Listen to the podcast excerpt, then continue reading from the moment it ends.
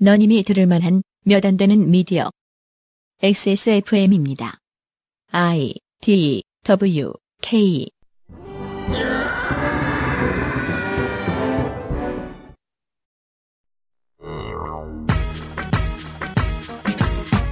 한국이 정한 2018년 시간급은 작년 대비 16.4% 인상된 7,530원.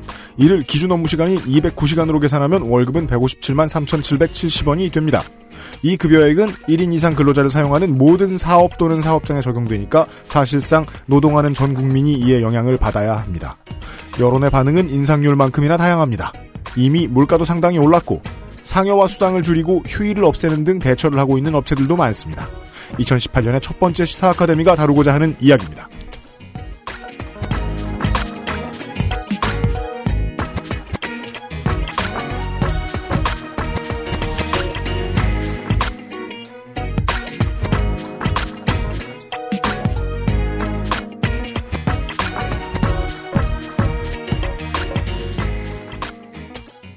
지구상의 청취자 여러분 한 해 동안 안녕하셨습니까? 올해도 그것은 알기 싫다를 선택해 주셔서 감사합니다. 가장 오래된 한국어 시사교양 팟캐스트 그것은 알기 싫다 254번째 목요일 순서를 시작합니다. 한국 시간으로 2018년 1월 4일 오후에 업데이트 되었습니다. XSFM의 유승균 책임 프로듀서입니다. 윤세민 에디터가 앉아있어요. 네, 안녕하십니까. 윤세민입니다. 신년사 1977년 1월 26일생 미국 나이로 40 우리 나이로 42이신 캘리포니아에 사시는 어, 빈스 카터 씨가 계세요. 이분이 현재 직장을 다니시는데요. 다니시는 곳은 어, 세크라멘토 킹스 NBA 구단이고 음. 거기서 선수로 일을 하십니다. 아직도 선수를 하고 계세요? 백업 small forward십니다. 보통 그 정도 나이 때면은 코치진 아닌가요? 보통은 이제 냉장고를 부탁해 보조 진행을 하실 나이죠. 9일 전인 12월 27일 수요일 재작년 우승팀인 클리블랜드 캐벌리어스와의 경기에서 에, 카터 씨는 양팀 최다인 24득점에 5리바운드 3어시스트 1스틸 1block, 야투 성공률 83.3%를 기록하면서 팀을 승리로 이끄셨어요. 어, 현재 직장, 즉 NBA 리그 전체에서 최고령이십니다. 현재 직장에서 최고령에 최고 득점 정도 안 했으면 스스로를 영포티라 칭하지는 않는 그런 새해가 되었으면 좋겠습니다. 근데 막 이거 득점하시는 분들을 전부 다 내려보내시는 거 아니에요?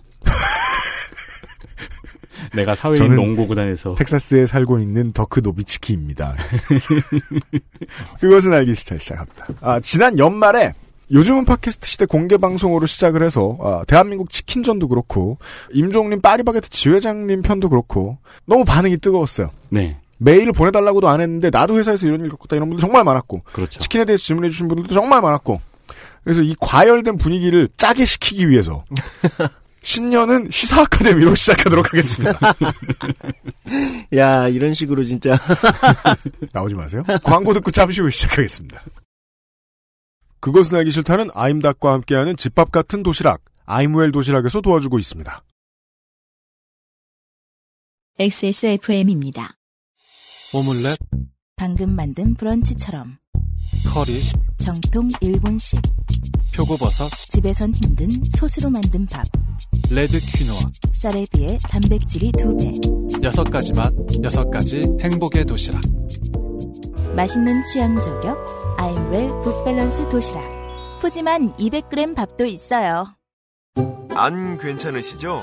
관절 건강에 도움을 줄 수도 있는 무르핀이라면 도움을 드릴 수 있어요. 관절 건강엔 무르핀이니까요. 뉴스 roundup History in the making.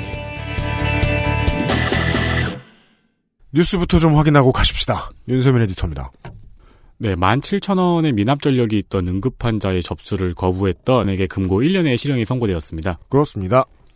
2014년 8월 8일 새벽 4시경에 한 환자가 복통과 오한을 호소하며 119 응급차를 타고 병원으로 실려왔습니다. 근데 이게 원무과 직원이 환자가 과거에 17,000원을 미납한 전력이 있다는 것을 이유로 접수를 거부한 것입니다. 어, 원무과 직원은 보호자가 동석할 때까지 치료를 받지 못하게 했습니다. 음흠. 결국 오전 9시 20분쯤에 환자는 심정지가 왔고요. 네. 그리고 12시 45분경에 사망했습니다.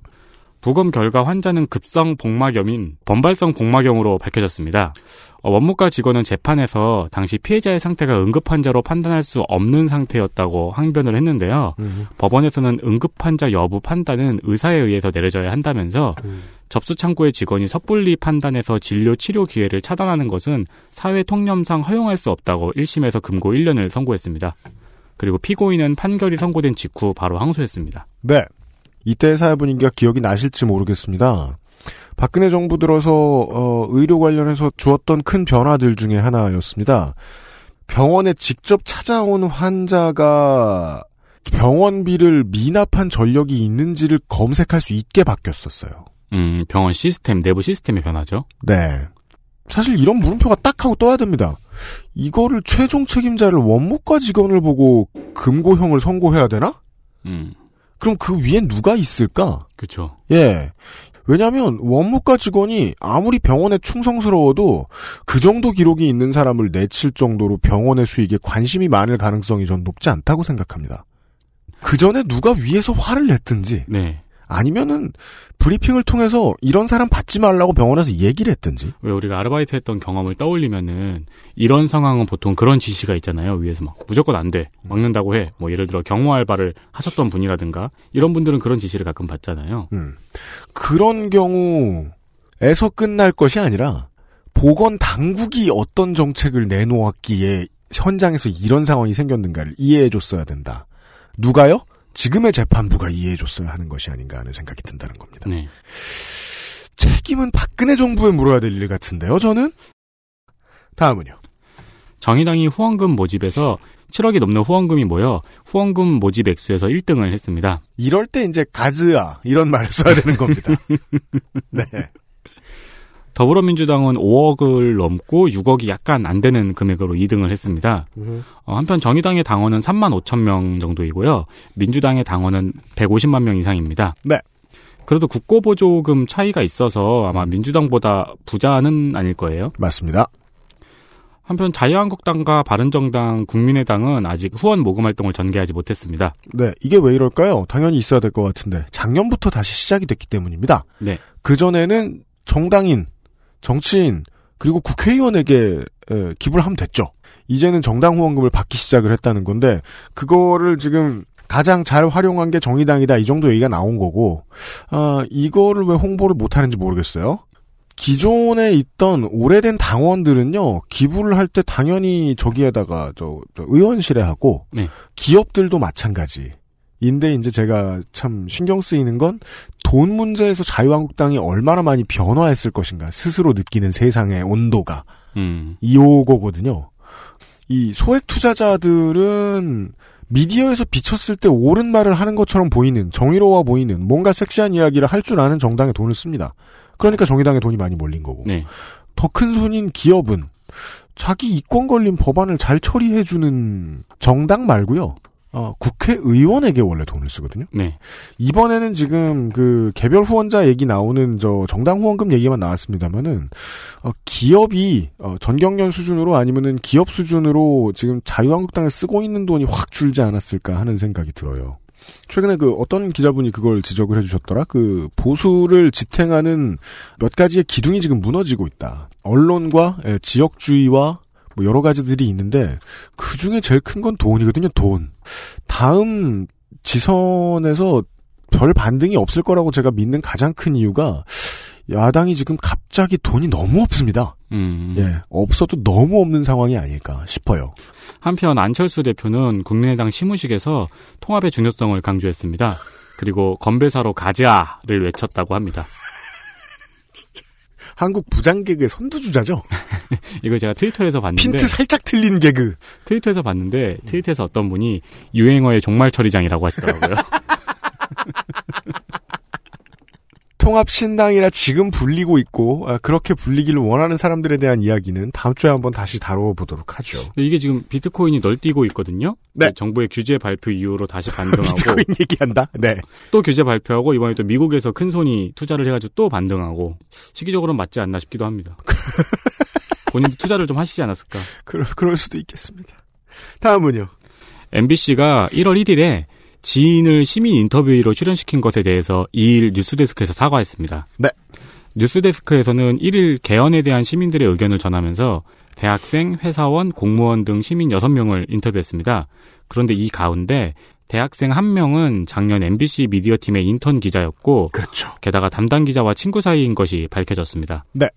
또한 MBC는 비슷한 사례를 추가로 조사해 본 결과 작년 12월 9일에 전자담배 가격 인상에 대한 보도를 하면서도 음. 본사 직원을 인터뷰한 것을 확인했다고 밝혔습니다. 음. 뉴스데스크의 박성호 앵커는 이를 여론을 왜곡할 우려가 있을 뿐 아니라 취재 윤리를 위반한 행위라고 사과했습니다. 음. 근데 그 과거에 김세희 기자가 음. 그 윤서인 씨하고 윤서인 씨 가족하고 인터뷰한 거 있잖아요. 네. 그리고 두 분이 친분이 있다고도 밝혔었잖아요. 그렇죠. 그거는 여기에 해당이 안 되나요? 해당되죠. 당연히 해당되죠. 그러면 해왔던 일이라는 걸까요? 이랬던 사건입니다. 작년 말에 이미 한번 저희들이 자세히 소개드린 바 있습니다. 엠스플 뉴스에서 했던 이게 그 조금 차이가 있는데 예, 한 가지 코드가 닮았죠. 자가 발전. 그쵸. 아까 그, 그 거는 이제 이 기자가 저 기자를 인터뷰하고 저 기자가 또 이 기자를 인터뷰하는 시기였으니까요. 네. 뭐 고백하자면 그 알실도 몇 년 전에는 그렇다고 인정받을 만한 방송을 몇 개 만든 적이 있었어요. 음, 지금은 절대 안 하는데. 예. 왜냐면은 기자 교육을 받은 분들과 달리 칼럼니스트들이 좀 아마추어라서 어, 내 지인이 이런 거 해달라고 하면은 그거 해서 내보내도 상관없는 거겠지? 어, 제가 본 주변의 반응은 이렇습니다라는 그 주변. 네. 네. 근데 그 주변의 이해관계를 해결해 주려 그러면은 또 그게 문제가 될 수 있거든요. 음, 예. 그거는 원래 기자사회에서 열심히 배우는 건데, 한동안 이제 기자사회가 좀 잠잠해지고, 어, 지난 9년 동안, 대환 언론 시장이 커지면서, 쉽게 말해 공교육을 못 배운 언론인들이, 저 같은 사람들이 언론인 노릇을 많이 했잖아요. 그러면서 이런 기본기 문제가 많이 깨졌어요. 음, 음. 근데 이게 우리 쪽에서만 이렇게 기본기 없이 굴면 좋은데, 저쪽도 그동안 그래 왔던 거예요. 네. 그 엠스플 뉴스 얘기하니까 생각나는데 이거 이제 이걸 취재하는 동안에 제가 그 도움 말들을 몇 군데 받았는데 스포츠 신문에 있는 몇, 몇몇 베테랑 기자들에게 좀 많이 여쭤봤어요 이것저것 네. 요런 사례를 얘기해 주시더라고요 되게 큰 스포츠 신문에서 2000년대에는 스포츠 신문을 정말 많이 봤잖아요 우리가 그쵸. 2000년대에 초반에 신문 1면에 어떤 큰 스포츠 신문에서 네티즌 코멘트를 실었대요 크게. 네 그 네티즌 가문의 영광이네요. 그렇죠. 근데 그걸 이제 어떤 야근자가 실으려고 찾아놨는데 못 찾겠어서 음, 저녁 때 어, 내용은 따고 아이디를 못 찾겠어서 네. 아이디는 자기 거였었대요. 어머? 예. 아 아이디 없네 이렇게 막 울부짖다가 야근자가 맘대로 쓴 거죠. 네. 사표 받았대요. 어, 진짜요? 네. 우리는 그렇게 우습게 보던 스포츠 신문인데도 옛날엔 윤리가 그랬어요. 어, 이게 지금 그 지금까지의 메이저 그리고 이런 저희 같은 뭐 조그만 언론사들의 가장 큰 시한폭탄 같은 문제점이거든요. 음, 이런 류의 기, 그 윤리를 못 배웠다는 거. 음, 예, 예, 예. 이거 큰 일입니다. 그리고 또 다른 편에서는 이런 생각을 할 수 있습니다. 어, 그, 그동안 제가 이제 페이스북도 보고, 트위터도 많이 보고 그러면은, 그, 이제 뭐, 이런 칼럼니스트들이나, 네. 아니면 언론인들이 이 문제로 박성호 앵커가 사과 안 한다고 연락 갔어요, 쉽게 말해. 음, MBC를 연락 갔어요. 네. 전 예전에 그 사람들을 막 뭐라 그랬는데, 뭐 넌 뭘 잘났다고 그렇게 열심히 하겠다는데 그러냐. 네. 뭐라 했는데, 지금은 이제 그냥 이해해 주는 게 맞다고 봐요. 언론인들조차도 MBC에 대한 기대가 갑자기 너무 많이 올라간 거죠. 제가 뭐 엠스플리스 사건 때도 말씀드렸듯이 기대가 없었죠. 그, 윤세민 에디터가 김세희 기자에 대해서 얘기해 줬는데, MBC는 꾸준히 이래왔어요. 사과를 했다는 게 독특합니다. 음, 예. 그 변화를 느끼는 게 저는 더 좋을 거라고 생각합니다. 네. MBC, 니들이 다 하는 게 그렇지, 이렇게 바라봐선 안 된다고 생각합니다. 예. 하나 더 있습니다. 어, 이거는 당장 최근의 소식까지 종합해서 말씀을 드린 겁, 드리는 겁니다. 네. 2018년 1월 3일, 북한이 오후 3시 30분에 판문점 연락 채널을 재개통하겠다는 의사를 밝혔습니다. 음. 앞서 김정은 위원장이 남북관계 개선과 평창 동계올림픽에 선수단을 파견할 용의가 있다는 신년사를 밝혔었죠. 네. 그 이후 30시간이 채 안 되는 시간에 밝힌 의사입니다. 이게 이제 그, 썸이 갑자기 빨리 진행되는 과정이죠. 그렇죠. 한 두 블럭 건너 있는 저쪽에 저 사람을 서로 존재를 계속 인식하고 있어요. 네. 그래? 쟤 누구 사귀나? 이런 식으로 그렇게 며칠에 한 번씩 생각하는 사람 있잖아요. 어, 공식 메시지가 나온 거죠, 드디어. 이게 우리가 덕질을 하는 장르에서 가장 재밌어지는 부분이에요. 음. 그 악역인 줄 알았던 캐릭터가 알고 보니 츤데레였구나. 그 순간이 확인되는 순간이 가장 재밌어지는 대목이잖아요. 그게 바로 북한의 화전 전술입니다. 네. 그럼 이제 그 다음에 전개될 내용은 보통 뭐 이런 연애물에서 투트랙이거든요. 뭐예요? 한 명이 더 나오죠. 아, 그래요? 보통은 제일 잘생겼어요. 네. 남자든 여자든. 어, 또한 북한 선수단을 환영한다는 청와대와 문재인 대통령의 지지 의사를 긍정적으로 평가한다고 밝혔습니다. 네, 이게 이틀 만에 부풀어 올라가지고 다시 한번 그 통합 선수단 기 요런 거 가지고 이제 뉴스에 많이 이미지로 쓰이죠. 네. 이게 저 아시안 저 부산 아시안 게임 때 쓰였던. 그 저희가 국정감사 방송 때 남북 한라인 부재의 문제점을 몇 번 지적을 했잖아요. 네. 근데 이 판문점 연락 채널 같은 경우가 바로 남북 한라인이라고 남북 한라인이라고 볼 수 있는데요. 이건 2006년 2월에 개성공단 폐쇄에 따라서 북한이 전화를 받지 않는 형태로 차단되어 있었습니다. 맞습니다. 그러니까 전화선을 끄는 건 아니고요. 네. 전화를 안 받은 맞아요. 형태였죠. 드레이크가 울부짖어요. 그래서. 지금 저희가 녹음하고 있는 현재 시간이 3시 반쯤 되는데요. 어, 통일부에서 4시쯤에 한 번 더 전화를 걸어볼 것이라고 하더라고요. 네. 네, 그때 연락이 될지 음. 예, 저희도 지켜보겠습니다. 그렇습니다. 그리고 북한의 이 같은 의사 발표에 트럼프는 지켜볼 것이라는 답변을 했습니다. 딴 일로 바쁘다는 소리입니다. 그리고 미 국무부 대변인은 진정성이 의심스럽다고 밝혔고, 네. 네. 미국식의 화법입니다, 이게. 네, 그 미국 MBC에서는 북한이 수일 내에 탄도미사일 시험 발사가 이뤄질 것이라고 보도했습니다. 두 가지 정도 얘기할 수 있습니다. 미국이 되게 미국 미디어가요. 트럼프의 뜻대로 움직이고 있습니다. 미국 메이저 언론이 중동 대신에 어, 악역으로 악역 그러니까 top heel로 북한을 열심히 키워주고 있습니다. 최고의 수혜자는 무조건 트럼프고요. 네, 트럼프 당선될 때쯤에 몇 번 말씀을 드린 적이 있었죠. 어, 미국, 설마 미국 언론이 조중동처럼 변하겠냐. 제가 또 틀렸습니다. 약간 그렇게 돼가고 있습니다. 근데 원래 그런 게 있어요. 그 가정이라는 공간이 있잖아요. 네. 혹은 뭐 공동체. 음. 거기에 폭군이 한 명 들어오잖아요. 음. 기존 질서를 완전히 반하는 폭군이 한 명 갑자기 뚝 떨어져요. 네. 그러면 그 폭군이 축출되는 경우는 드물어요. 규칙이 폭군의 규칙에 맞춰져요, 점점. 서로 서로 싸우면서 슬슬슬슬 맞춰 들어가더라고요. 어떻게? 네. 그래서 제가 저 빨리빨리 저 탄핵 안 되나라고 손꼽아 기다리고 있는 건데 한국 언론들은 아직까지 이런 문제를 잘 해석할 수 있는 능력을 못 보여주고 있고요. 네. 어, 왜냐면은 북한 얘기 전향적으로 하는 걸 여전히 두려워하거든요. 데스크에 앉은 사람들이 똑같으니까. 아무리 정권이 바뀌고 개화기가 찾아왔어도. 그래서 이런 얘기도 잘 안 해주더라고요. 북한은 지난 2년 사이에 어, 양손에 떡을 들었습니다. 개성이 닫히고 네.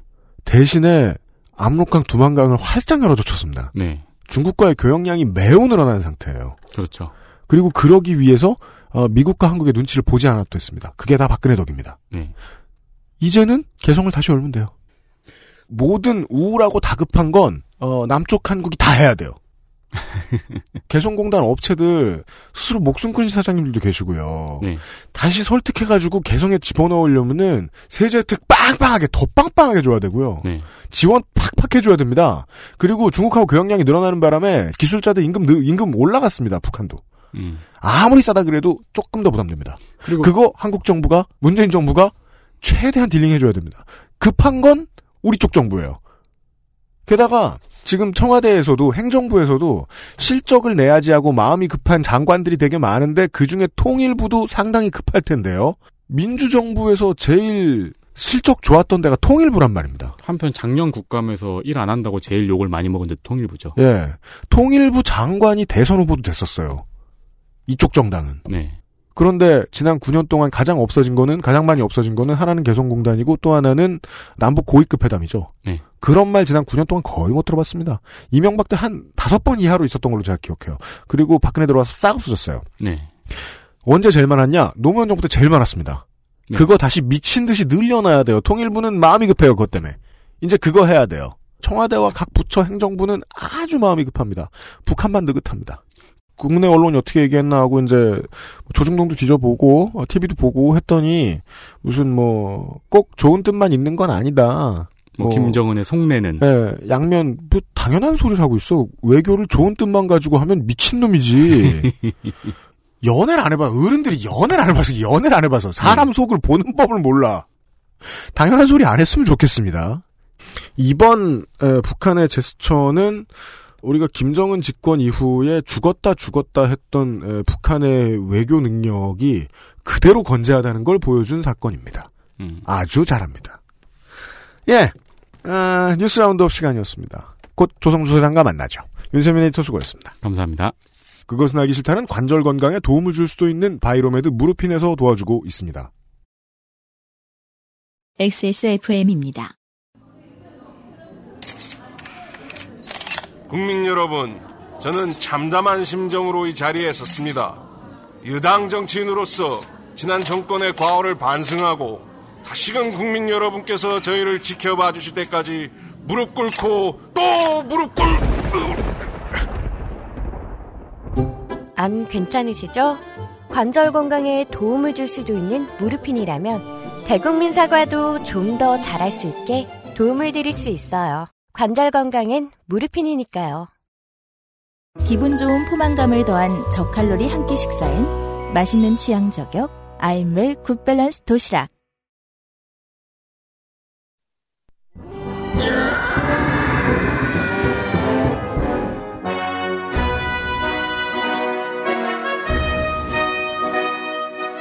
학구적인 정치 탐방 시사 아카데미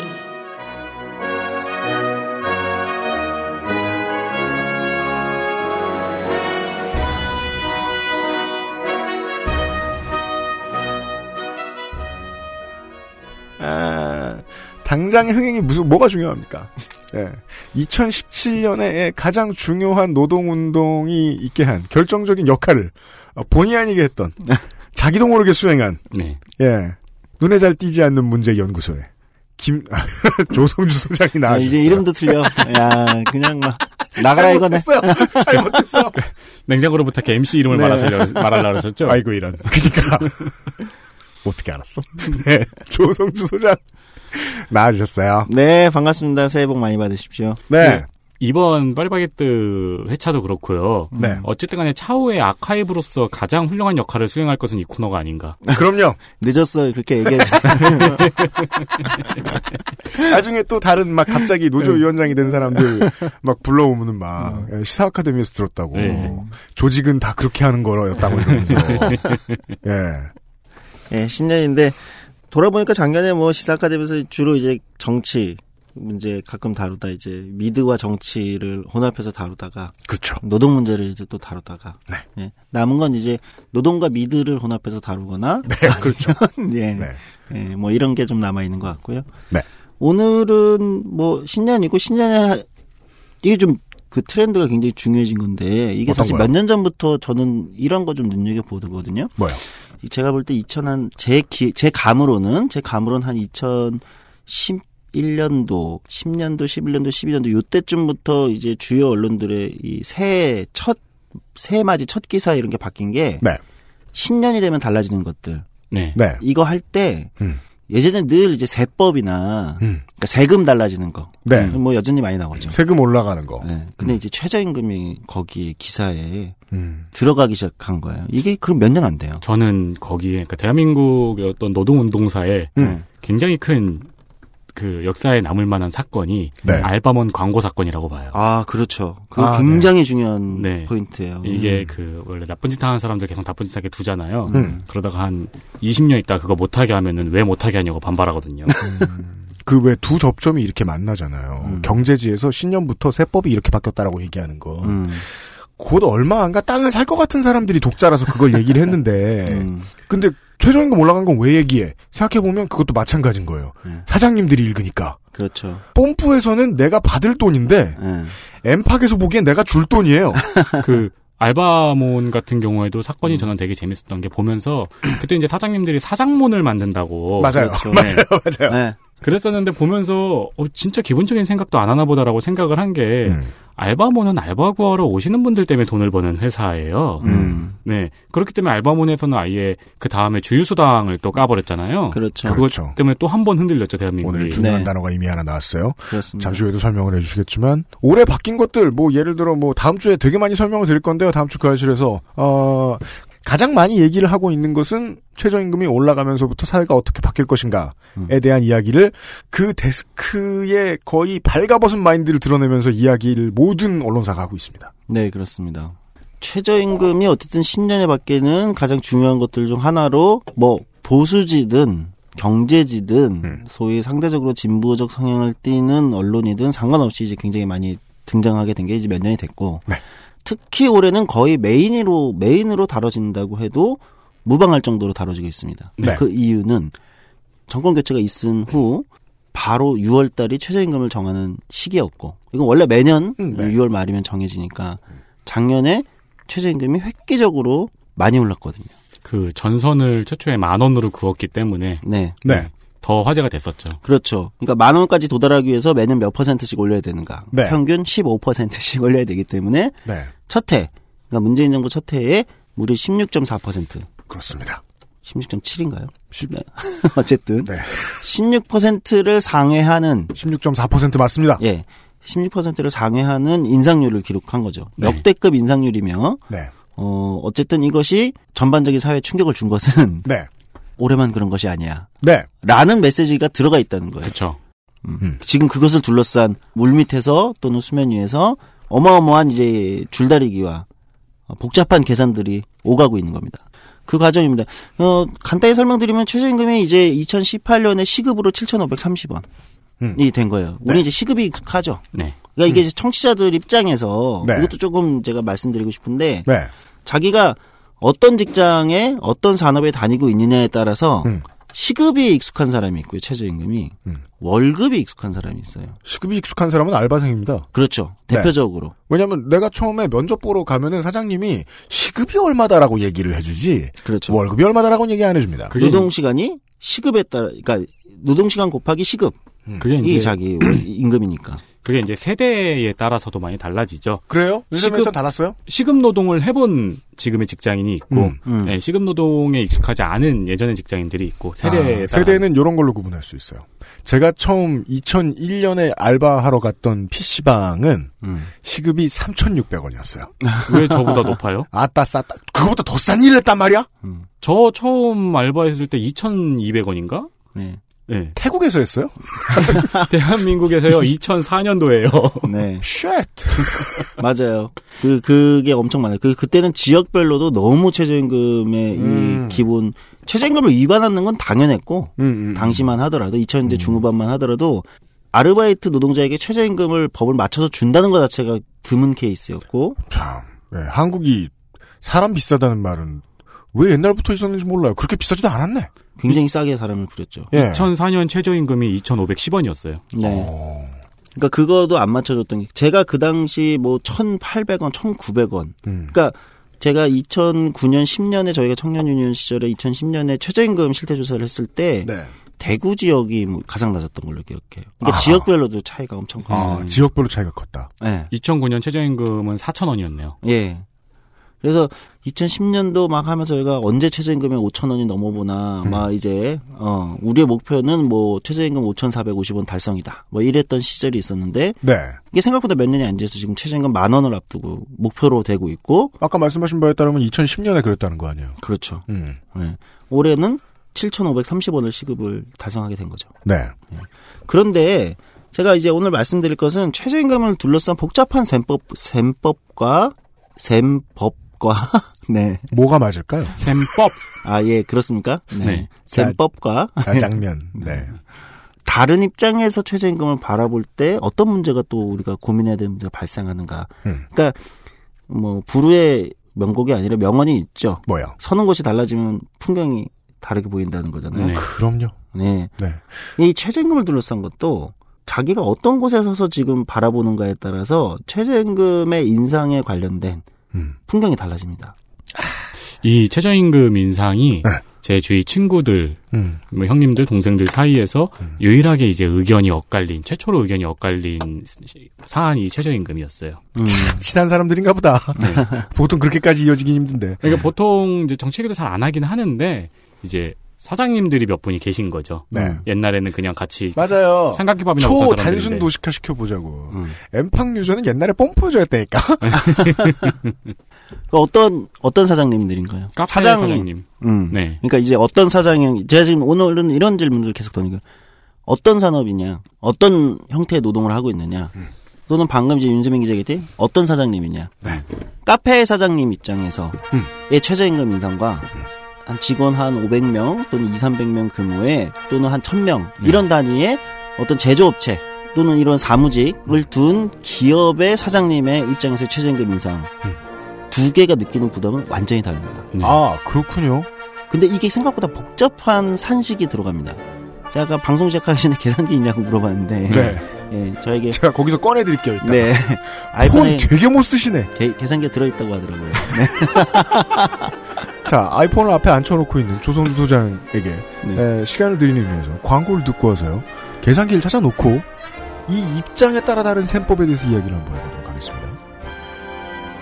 그것은 알기 싫다는 나의 마지막 시도 퍼펙트25 전화 영어에서 도와주고 있습니다. XSFM입니다.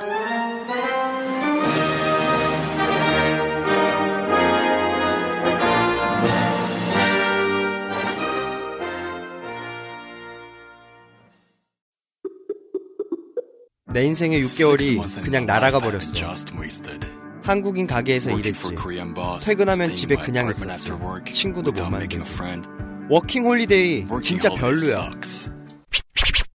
Um, excuse me. Why don't you call Perfect 25? 뭐? Perfect 25. 그래서 뭔데 그게? Perfect 25 English phone call service. 이거 말하는 거야? 퍼펙트25.com? Oh, you got it right. 더욱 편해진 마지막 선택. 하루 한 포 아루니아, 하루니아. 평산 네이처. 아, 새해입니다. 그 김성경 장관이 네. 어제 그 센터를 갔는데 네. 어, 사람이 없어가지고 그냥 왔다 아니 아니 사람이 너무 많아서 그냥 왔다 그러더라고요. 어느 센터요? 운동하는 센터요. 아, 체육관? 네, 네, 네. 새해 다짐하면은 일단 옛날엔 금연. 네. 근데 이제 금연은 많이 이제 시도도 안 하시는 것 같아요. 그렇죠. 네. 이루어졌고다. 그리고 몸짱.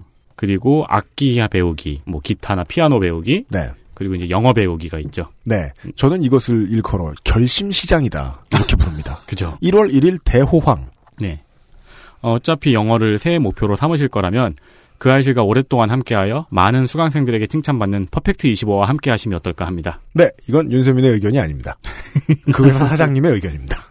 윤세민은 안 해봤습니다. 네. 네. 어, 수강료를 지불하신 뒤에 중도에 수업을 킵해두고 돌아오시지 않는 분들이 많다고 하십니다. 전이 기분이 뭔 줄 알아요. 어색해서 그래요. 아, 그것도 그렇고요. 네. 수업을 킵해놓으면 새해가 지나가잖아요. 네. 그러면 이제 시즌은 끝난 거죠. 네. 아, 남은 수업은 퍼펙트 25에서 잘 보관해놓고 있으니 언제든 돌아오셔도 된다는 멘트도 부탁드립니다. 라고 쓰셨네요. 네. holding해둔 수업은 변질되거나 차감되거나 유통기한이 따로 없습니다. 그렇습니다. 이 비슷한 멘트는 그 영화 이름이 갑자기 생각이 안 나네요. 뭐요? 그 사랑의 유통기한이 있다면 내 유통기한은 만년으로 하고 싶다. 그런 영화도 보고 살았어요? 서유기에도 나오고. 아, 그래요? 네, 서유기에서 그 주성치가 패러디하기도 했고. 아, 저는 오리지널 서유기인 줄 알고. 누가 누굴 그렇게 사랑했나 아. 했네. 깜짝이야. 중경삼림. 중경삼림. 알았어요. 아, 그건 명화죠. 네, 네, 네. 아, 수업이 변질되거나 하지 않는답니다. 왜 이런 말씀을 굳이 해주셨냐면요. 1월 1일에 이미 지금 퍼펙트 25는 바빠서 죽을 상황이라서 그렇답니다. 어. 예. 어, 1월 1일에 손님이 넘쳐나는 건 100%랍니다. 오. 조금 힘드실 수도 있으니까 keep해놨다 나중에 쓰십시오, 또. 네, 지금 알람에 2월 1일 퍼펙트 25 신청하기라고 설정해 놓으셔도. 네. 퍼펙트 25 광고를 오랜만에 했습니다.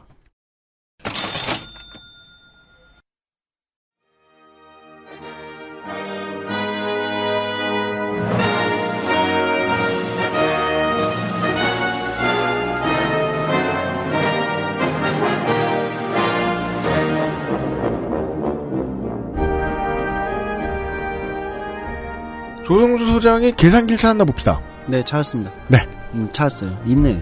네. 네. 당연하죠. 네. 버튼을, 버튼을 누르는 게 더 편하긴 한데, 네.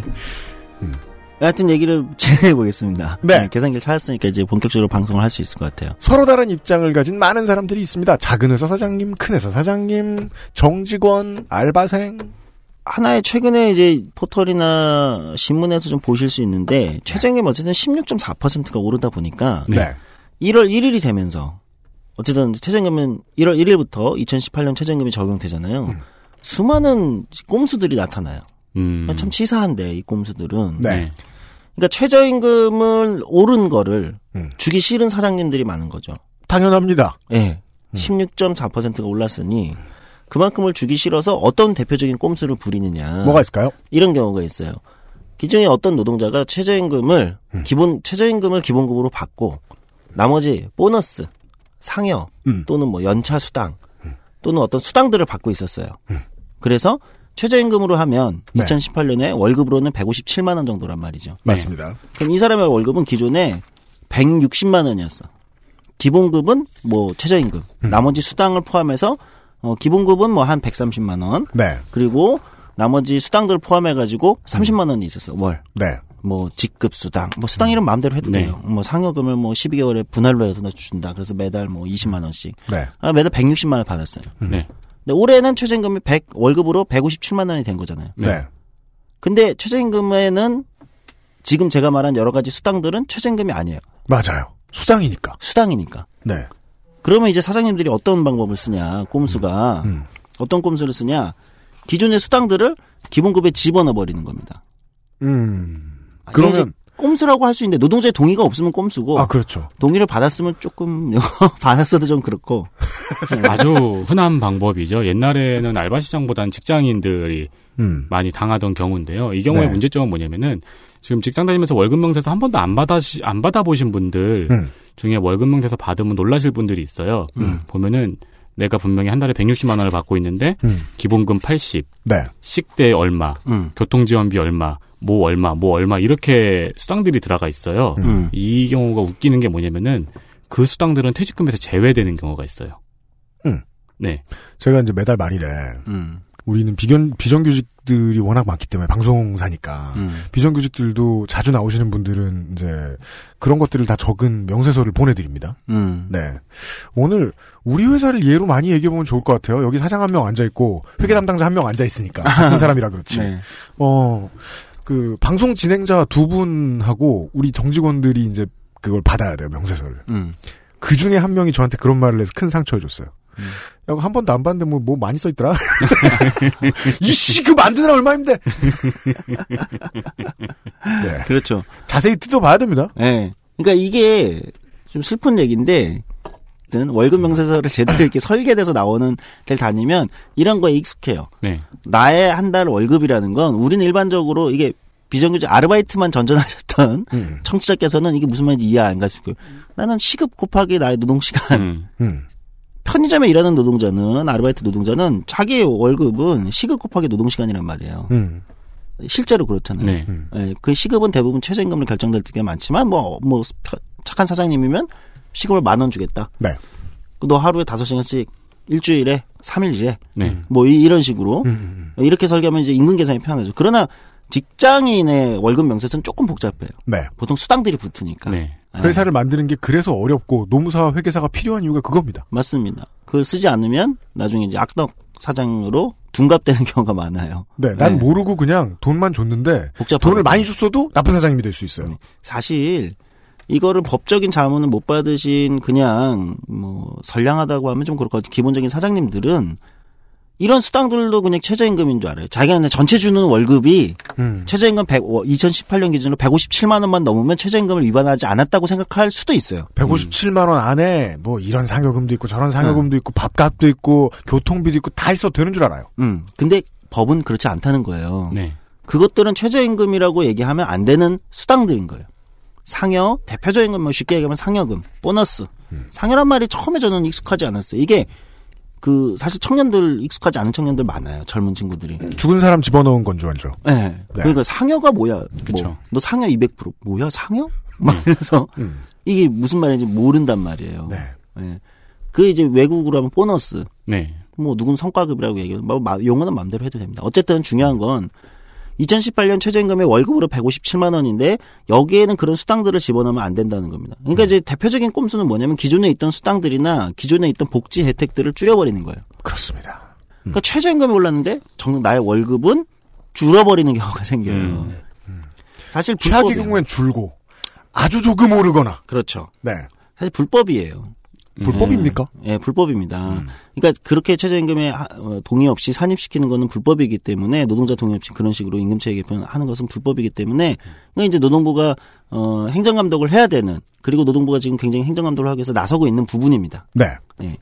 이것은 2018년에 어 그래도 역대 최대로 올랐다고 하는 최저임금 인상률을 회피하기 위한 아주 나쁜 꼼수들의 하나라고 얘기할 수 있습니다. 혹시 이런 경우를 당하신 분들이 있다면 분명히 16.4%가 최저임금이 올랐다고 하는데 나의 월급은 왜 16.4%가 오르지, 오르지 않았을까? 예. 물론 최저임금이 16.4 오른다고 월급이 16.4 오르진 않아요. 그러니까 월급이 천만 원씩인 사람 말고요. 그렇죠. 네. 기본급의 16.4가 오르겠죠. 네. 기본급을 만약에 최저임금을 중심으로 설계된 사람이 있다면 내가 한 달 동안 다니는 뭐 회사 뭐 사람인데 209시간 넘게 일을 하거나 209시간 일하고 그동안 월급 150만 원 받았어. 그러니까 뭐 이게 정규직이라 칩시다. 네. 예. 못 올라도 3, 40만 원 예, 급여가 3, 40만 원 올라갔어야 되는 네, 거 거의 싶어요. 제 생각에는 최소 한 20여만 원은 기본급과 나머지 수당들의 설계를 어떻게 하느냐에 따라서 사실 이거는 좀 인상률은 다를 수 있어요. 월급으로 보는 우리의 실질적 피부로 느끼는 체감도는 사실 좀 다를 수 있거든요. 예. 어, 어쨌든 어, 그 정도는 나와야 된다는 겁니다. 그래서 이제 이런 꼼수들이 많이 일어나고 있어서 지금 이제 감론을박이 벌어지고 있습니다. 이거 이제 우리가 이런 꼼수는 어, 노동부의 행정감독이나 등등등 지, 어, 어떤 근로감독으로 어, 막거나 또는 이런 피해를 당한 사람들이 있다면 근처에 예, 여러 가지 네. 어, 노동조합이나 또는 노무법인이나 무료 노동법률 상담을 해주는 우리 네. 서울시가 또 그런 거 많이 하고 있으니까 아, 그래요? 예, 음. 다산 콜센터 전화하면 바로 아, 다산 콜센터도 해줘요. 다산 콜센터에 전화하시면 노동상담 번호로 바로 또 연결을 다 해줍니다. 아, 청취자 여러분 지난주에 말씀드렸잖아요. 되게 많을 것이다. 그쵸. 예, 여당 가도 되고 저 네. 정의당 비상구 가도 되고 네. 서울시에도 전화 있대요. 예. 네. 그러니까 이 지금 이게 굉장히 화, 어 이건 뭐 무슨 시장이라고 해야 되나? 뭐가요?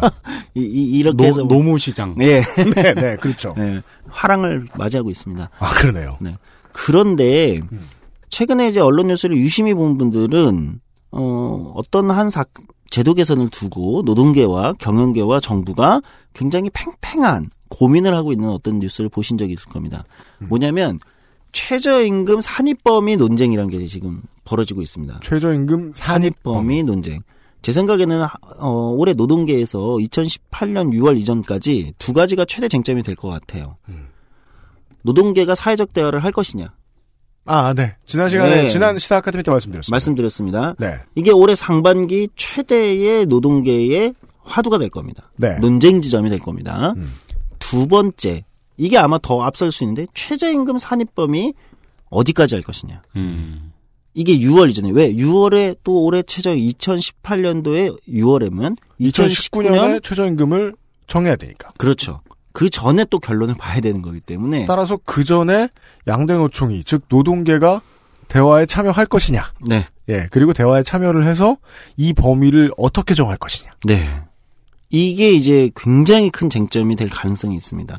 물론 별도로 해를 넘긴 노동시간 단축에 관련된 쟁점이 있지만 그건 뭐 복잡한 논의가 있으니 뭐 일단 아, 주 다음에 35시간 관련된 거. 네. 네. 다음 기회에 하도록 하고요. 네. 최저임금 산입범위 논쟁이라는 게 지금 굉장히 그 중요한 논쟁입니다. 뭐냐면 네.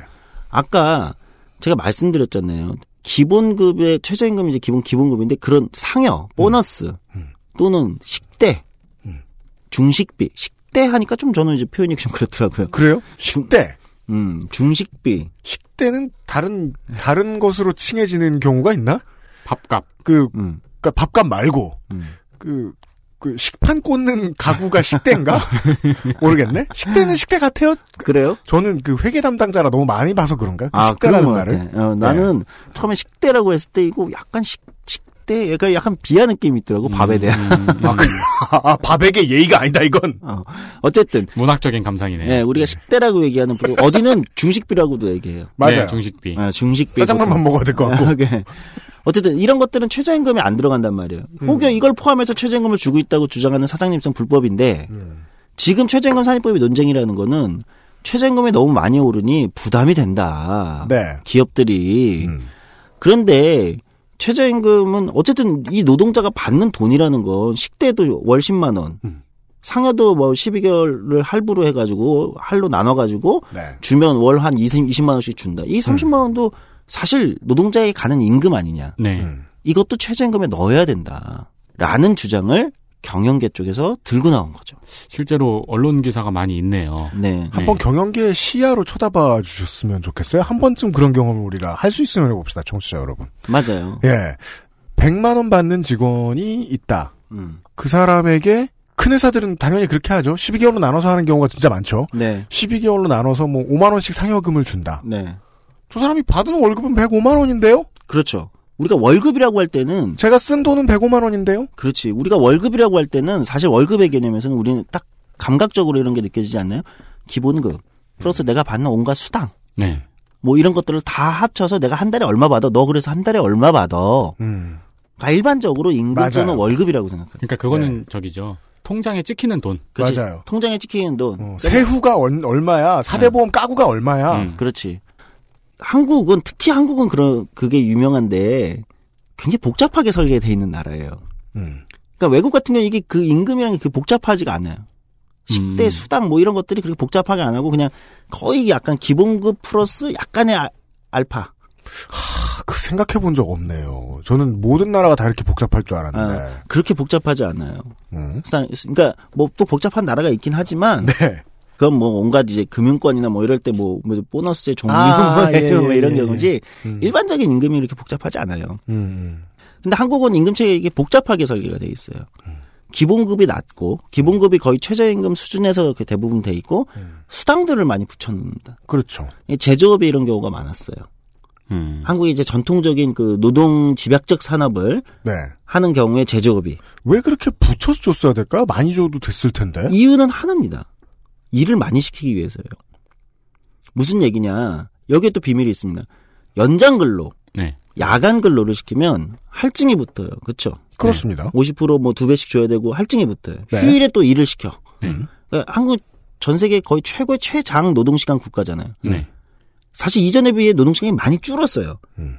많이 줄었는데도 세계 1, 2를 다퉈요. 그래도 이제 세계 노동시간 그래프를 보면은 음. 한국은 법내를 따로 둬야 돼요. 네. 안 그러면 페이지가 모자라서. 맞아요. 정말 장시간 노동. 이게 이제 7, 80년대 산업화 시기에 굉장히 장시간 노동을 시킨 거잖아요. 생산을 많이 해야 될 때. 그럴 때 연장 근로 수당은 할증이 붙는단 말이에요. 50% 네. 100%씩 할증이 붙는데 음. 어, 그런데 이 수당을 계산하는 기본 어 뭐라고 해야 합니까? 기본값이 있어야 되잖아요. 네. 어디에 50%를 할증할 거야? 기본값에. 음. 이 기본값은 기본급으로 쉽게 얘기하면 기본급으로 정해집니다. 아. 시급. 여기에는 수당들이 안 들어가요. 음. 그러니까 연장 근로를 많이 시키는 자동차를 뭐 올해 10만 대를 뽑아야 돼. 음. 그러니까 연장 근로를 뭐 거의 뭐 1년에 노동 시간 한 3,000시간을 돌려야 돼, 1인당. 네. 그럼 연장 근로가 엄청나게 들어갈 거 아니에요. 음. 그렇죠. 음. 1000시간 정도가 들어간다고 가정을 해 보자고. 연장 네. 근로 1000시간 시켜야 돼. 그런데 이거에 1000 곱하기 얼마를 해야 되는데 A 값이 수당까지 붙어버리면 네. 커지잖아요. 이해됐어요. 그럼 A 값을 줄여야 되는 거예요. 네. 그러니까 기본급은 낮게 책정하고 음. 대신 너 상여로 상여 그러니까 어떤 기업들 가면 노동 시간이 그런 데가 대표적으로 장시간 노동을 하는 데인데 음. 상여 1000% 이런 데가 있어요. 음. 네. 상여 1000%면 얼마인데요? 월급을 10배. 그러니까 월급 10만 원 주고 어. 상여 포함해 가지고 100만 원. 네 통장에 찍히는 게 100만 원이다. 110만 원. 음. 근데 그러면 야간 수당이 쥐꼬리가 되네요. 그렇죠. 그럼 예. 야간 수당이 20, 뭐, 15만 원이 되겠죠. 그러니까 저는 네. 지금 아까 순수하게 뭐 자꾸 숫자를 내놓고 있으니까 이번 숫자로 얘기를 해봅시다. 네, 오늘 계산기 필요하다고 한 이유가 있어요. 잘 한번 이렇게 두들겨 네. 보세요. 월급이 100만 원이면 음. 뭐 월급 100만 원이면 뭐 뭐 뭐 주 5일을 하는 회사가 있다 치죠. 그땐 다 음. 주 6일이었습니다만은 5천 원이에요 시급이. 네. 예, 뭐 일당이 5천 원이나 음. 시급이 5천 원이나 그래서 그 근데 그 시급 5천 원에다가 붙여가지고 할증을 시켜 놓으면 음. 125%다, 150%다. 그래도 6천 원, 7천 원대밖에 안 해요. 그렇죠. 그래서 거기에다가 100, 수당 100만 원을 더 붙여주면 월급 200만 원이 되는 거죠. 그렇죠. 상여 1000% 500%뭐 이런 데가 많은 거예요. 네. 그런 대부분을 가만히 보면 장시간 노동을 하는 경우가 많아요. 어. 그런 경우가 이제 퇴직금을 음. 그 수- 그 수당을 제외한 내 급여만 그렇죠. 퇴직금에 적용이 되는 거예요. 음. 예. 그러니까 기업이 이제 부담해야 되는 아. 적어지지 퇴직금. 기본급의 범위가 작으면 되게 많은 어드밴티지가 있네요 회사 입장에서는. 맞습니다. 네. 근데 지금은요. 그러니까 저도 지금 퇴직금 몇 번 이제 정산해봤는데 그냥 편한 방식으로 하거든요. 맞아요. 나갔던 돈 네. 계산해서 1년 넘어가면 얼마 얼마 얼마. 근데 옛날에는 기본급을 작게 하는 방식으로. 네. 그랬으면 퇴직금도 쥐꼬리였겠는데요. 그렇죠. 이런 경우가 이제 그때 일종의 꼼수였던 건데 네. 당시에 어쨌든 제가 말씀드리는 거는 한국의 특유의 복잡한 임금 체계 이렇게 온 거는 연원이 있다. 음. 한국의 장시간 사람을 갈아 넣어서 성장해온 네. 이 한국의 산업의 발전 역사 안에서 우리가 받는 지금의 임금 체계도 이렇게 돼버린 거예요. 그 와중에 최저임금이라는 건 그럼 어떤 의미였냐? 음. 기본급이라는 걸늘 기업들은 그래서 최저임금 언저리에서 설정하는 거예요. 음. 장시간 노동을 시키는. 기본급은 얼마를 주든 기본급은 낮을수록 좋으니까. 그렇죠. 따라서 최저임금은 한국에서는 최저임금이 아니라 임금의 기본값이 되었다. 그럼 이제 과거에 그런 그런 기업의 노동조합의 입장에서 노사 간의 싸움을 해요. 임금 인상 싸움을 한다면 임금 인상 싸움 하면 우리는 이 기본급 인상 싸움이 아니라 임금 인상 싸움이잖아요. 네. 전체로 올리면 된다. 그렇지. 전체 값은 계속 올려온 거예요. 음. 근데 기본급을 올리는 건 상대적으로 약했던 거죠. 왜? 그건 회사가 끝까지 안 해주지. 이것이 이제 몇 년 전에 있었던 그 상여금 싸움과 관련된 맞습니다. 사연인 거군요. 맞습니다. 예. 그러니까 상여를 올해 상여 800%, 뭐 올해 상여 회사는 아 올해는 뭐 600% 이러다가 기본급을 안 하고 상여를 늘리는 맛이. 그러나 어쨌든 총 돈을 받아가는 음. 사람 입장에서는 총액은 똑같단 말이지. 네. 예. 올해 오, 오, 많이 오른 거지. 네. 오 지게 똑똑하네요, 역시 한국 사람들은. 일종의 담합 구조가 생겼던 거예요. 그러네요. 받는 사람과 주는 사람이 노사가 담합한 결과인지도 모르겠다. 실제 이거를 담합이라고 비판하기도 하고 조금 네. 친 노동 입장에서는 그건 기업들의 꼼수였다라고 얘기하기도 하지만 사실 그 이면에는 약간의 담합 구조가 있었던 거예요. 근데 이제는 이 친노동이라는 단어, 방금 쓰신 단어를 좀그 인수분해를 해야죠. 그렇죠. 그런 시기가 온 거예요. 어떤 노동자가 이것을 찬성하고 좋아했느냐. 그렇죠. 지금 지금 젊은 우리는 이게 뭐가 좋은지 모르겠는데 음. 지금 우리의 발목을 잡는지도 모르겠. 물론 거기까지 아직 발전 안 했습니다만 네. 사고가 사람들의. 그러니 실제 한국의 제조업이나 장시간 노동 이런 식으로 노사 간의 임금 체계에서 기본급을 좀 낮게 유지하고 장시간 노동을 위해서 음. 상여나 수당을 많이 붙인 형태로 있는 네. 기업들의 경우에는 음. 지금 큰일이 난 거예요. 최저임금 인상 속도가 빠른 거거든 지금. 음, 음. 만약에 지금 전, 자기들의 기본급 설정을 넘어서고 있어. 전통적인 방식으로 막 500% 상여를 주던 회사다. 음. 그러면 상여를 낮추는 게 하나도 꼼수가 아니라고 볼 수도 있겠어요. 음. 예, 이런 거 있잖아요. 지금 우리가 이름만 되면 알만한 굴지의 대- 제조업 대기업의 근속연수 15년차 노동자의 기본급이 네. 한 160만 원 음. 이런 경우가 비일비재합니다. 연봉 기준 6천에서 1억 정도 하는 걸로 알고 있는데. 그런데도 기본급은 160, 170, 180, 뭐 이 정도 200만 원 안쪽인 그렇죠. 경우가 많아요. 그러면은 퇴직금이 160 곱하기 근속연수가 되는 거죠. 음, 음. 아. 그러니까 200 기본급이 200만 원 안쪽으로 설정되는 경우가 상당히 많습니다. 그- 근데 이게- 그런 데가 상여가 몇백 프로. 그 수당이 아니에요. 얼마? 예. 시당 곱하기 365. 아. 예, 일한 일한 날짜 나누기 365. 최저임금이 올해도 15% 내년에도 15% 인상돼서 2020년에 만 원이 된다고 칩시다. 음. 그러면은 기본급이 최저임금으로만 설정해도 기본급이 얼마입니까? 209만 원이 됩니다. 월 노동시간 209시간으로 네. 보니까 그동안 담합 아닌 담합으로 유지되어 왔던 게 갑자기 이자 폭탄 같은 게 터져버리네요. 그런 게 발생하게 되는 겁니다. 이게 그러니까 문제가 되고 그 담합이 어떤 담합 어떤 형태의 담합이고 이게 왜 문제가 되냐면은 그 제가 중소기업에서 다니면서 여기. 여기도 있고요. 예, 근데 네. 여기는 납품을 하는 데가 아니잖아요. 아, 그렇구나. 근데 납품을 하는 중소기업에 다니다 보면 느끼는 게 대한민국 기업의 생태계가 음. 그런 식으로 인건비를 설정한 납품가예요. 네. 아, 그, 실제 기본 임금은 낮고 상여금은 높은 노동자들이 일을 하는 공장에서 사오는 물건의 값이라고 정해져 있다. 이게 코디네이스에 있다. 그렇죠. 그러니까 지금 어, 노동자들의 급여를 올려버리면은 중소기업이나 을 납품하는 공장들은 망하는 게 음. 납품가는 그렇게 설정돼 있지 않거든요. 그렇죠. 그 인력 비용이 들어가 있지 않은 납품가거든요. 지금은 사람을 갈아 넣는 기준의 납품가예요. 그러니까 이게 이제 굉장히 구조적인 한국의 사- 진짜 표현이 정확한데 사람을 갈아 넣는 방식이었던 거예요. 한쪽으로는 장시간 노동을 묵인하는 담합이 일어나고 네. 한쪽에서는 기본급을 낮게 유지하면서 기업은 비용의 절감을 가져갔던 거예요. 그래서 그게 장기적으로 그 그림이 변화하는 모습을 우리가 조감할 수 있다면 너무 신기한 거예요. 저 많은 이제 부모이자 노동자들은 뭐가 좋다고 그거 계속 합의해주고 합의해주고 합의해줘 가면서 집에도 못 가고 일을 하면서 자기 삶을 버렸을까. 음.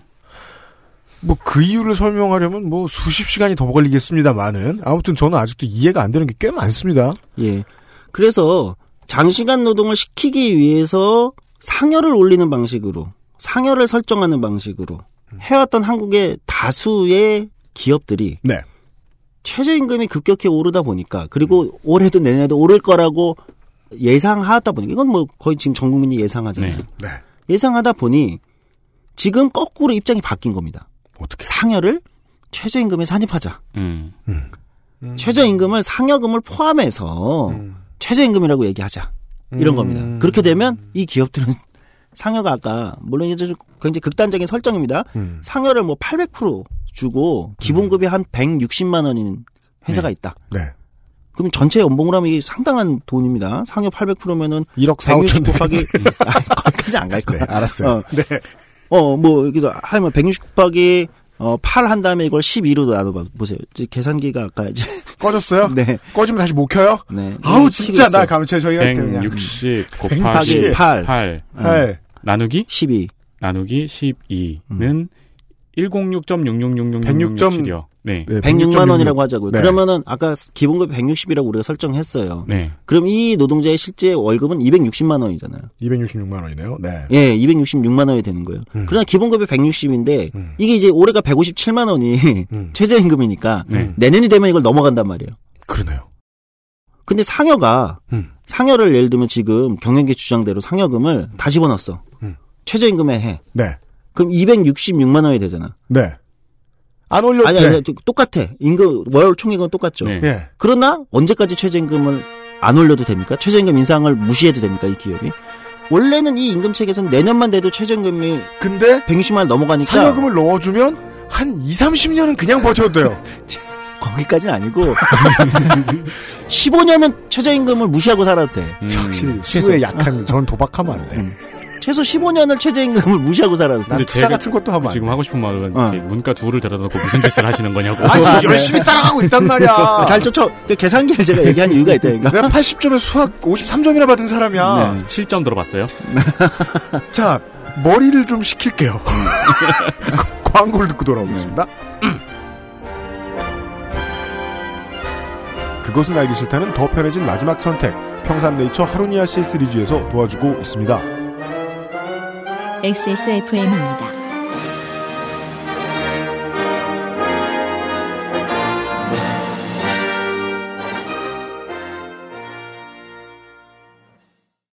아로니아 하면 가장 먼저 생각나는 건 아로니아 진. 가장 간편한 아로니아는 하루니아. 평산 네이처. 카카오톡으로 지난 수업 내용을 확인하고 반복해서 연습할 수 있습니다. 늘어난 실력을 매일 알려주는 전화 영어. Perfect 25.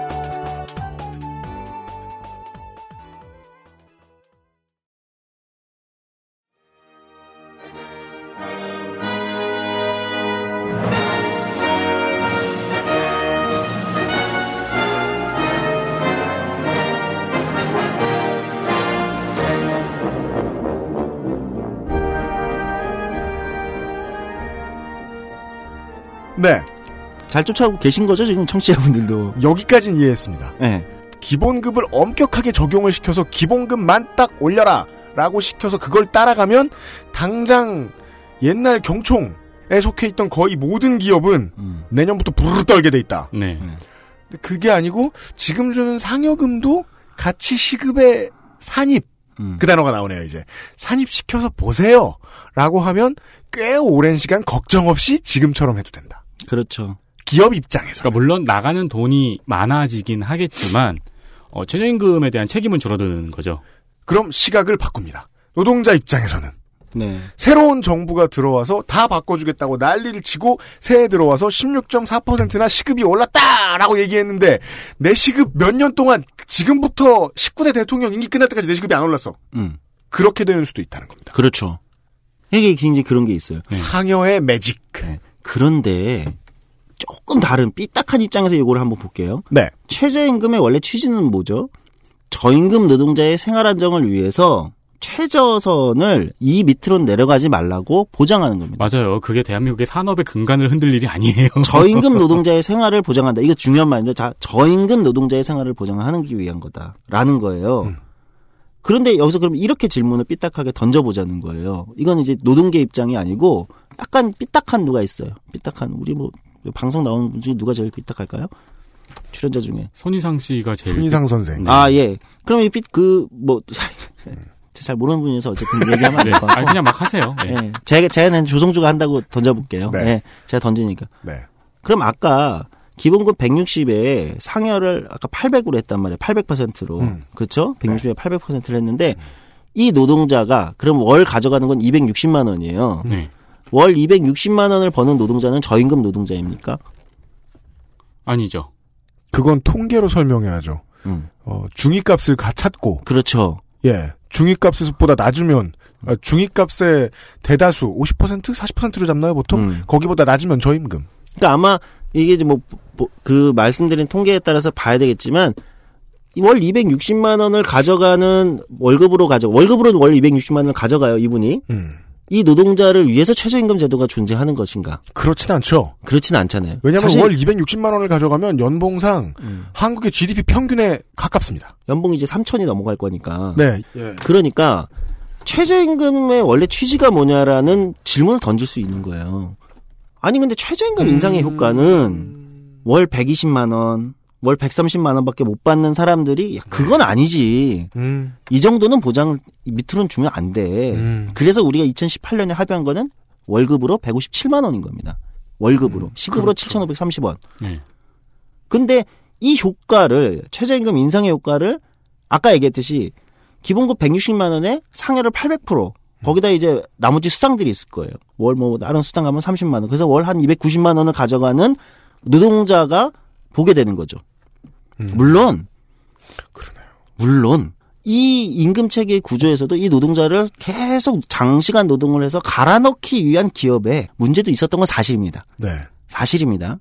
예, 그리고 장시간 노동에 굉장히 갈아 넣어졌겠죠. 네, 그 노동자가. 네. 추측할 수 있어요. 임금 체계가 그렇게 되어 있다는 건. 네. 그럼에도 불구하고 최저임금의 본래 취지로 다시 오면 틀렸다. 이게 이제 여기서부터 말도 안 된다. 딜레마가 발생하는 겁니다. 자, 봅시다. 네. 어, 진짜 그 푸아그라용으로 키워놓은 거위 같은 구조에 대해서 설명을 들으셨습니다. 쓸데없는데 물을 너무 많이 먹여놓은 거예요. 음. 그 우리는 지금 몇 가지의 시각을 돌아서 음. 입장을 돌아서 아, 실제 수혜를 봐야 되는 사람에게로 돌아오는 데까지 40분이 걸렸습니다. 네. 첫 번째는 임금을 주는 사장님. 두 번째는 아주 큰 회사에서 많은 사람의 임금을 주는 회사. 전통적으로 옛날부터 제조업을 했던 회사. 한국에 오늘날을 있게 해왔던 회사의 경영진. 그리고 그 회사에서 뼈 빠지게 일을 우리가 쌍차 투쟁 때 보고서 가장 제가 이제 뇌리에 많이 각인됐던 건 그거였어요. 저 사람들은 놀랍게도 애사심이 대단하다. 애사심이 생기지 않을래야 않을 수가 없을 정도로 회사에 그냥 꼭 붙어 살아서 생산 라인에만 있었던 그 사람들. 오랫동안 노동한 노동자들. 네. 그 세 군데의 시각을 돌아왔습니다. 그걸 열심히 따라왔더니 이 최저임금과 관련된 논란이 애초부터 잘못됐다는 사실을 알 수 있었습니다. 왜요? 그 셋과 무관하게 우리는 저임금 노동자들을 위해서 이걸 설정했으니까요. 네. 설정 개념도 새로 들어갑니다. 따라서 아 최저임금은 이제까지 들여온 그 개념이 정립되고 이제 그 중앙 집권에서 이걸 이슈로 삼아서 이제 통제를 다 하기 시작한 지도 얼마 안 됐지만 아저씨가 집 짧게 말하려면 어떻게 해야 될까? 무례하게. 한국에 안 맞는 개념이었구나. 지금의 한국엔 안 맞는 개념이었구나. 라는 데까지 쫓아왔습니다. 네. 이것을 어쩌면 좋겠는가? 물론 뭐 손희상 선생이면 모두가 열심히 일하고 네. 그것을 나눕시다. 그리고서 펑크처럼 삽시다. 이렇게 말하겠으니까 아니, 뭐 빚을 잔뜩 지고 도망을 가면 됩니다. 네. 돌아오면 네, 자기 곡이 히트해 있습니다. 하하, 그런 얘기 말고 다른 답변은 조성주 소장식 답변은 내일 좀 더 들어보도록 하겠습니다. 어, 유승균 PD와 윤세민 에디터, 조성주 소장이 한꺼번에 인사드리죠. 내일 정리해 봅시다. 네. 잘 따라와 주세요. 고맙습니다. 계산기 준비해 주시고요.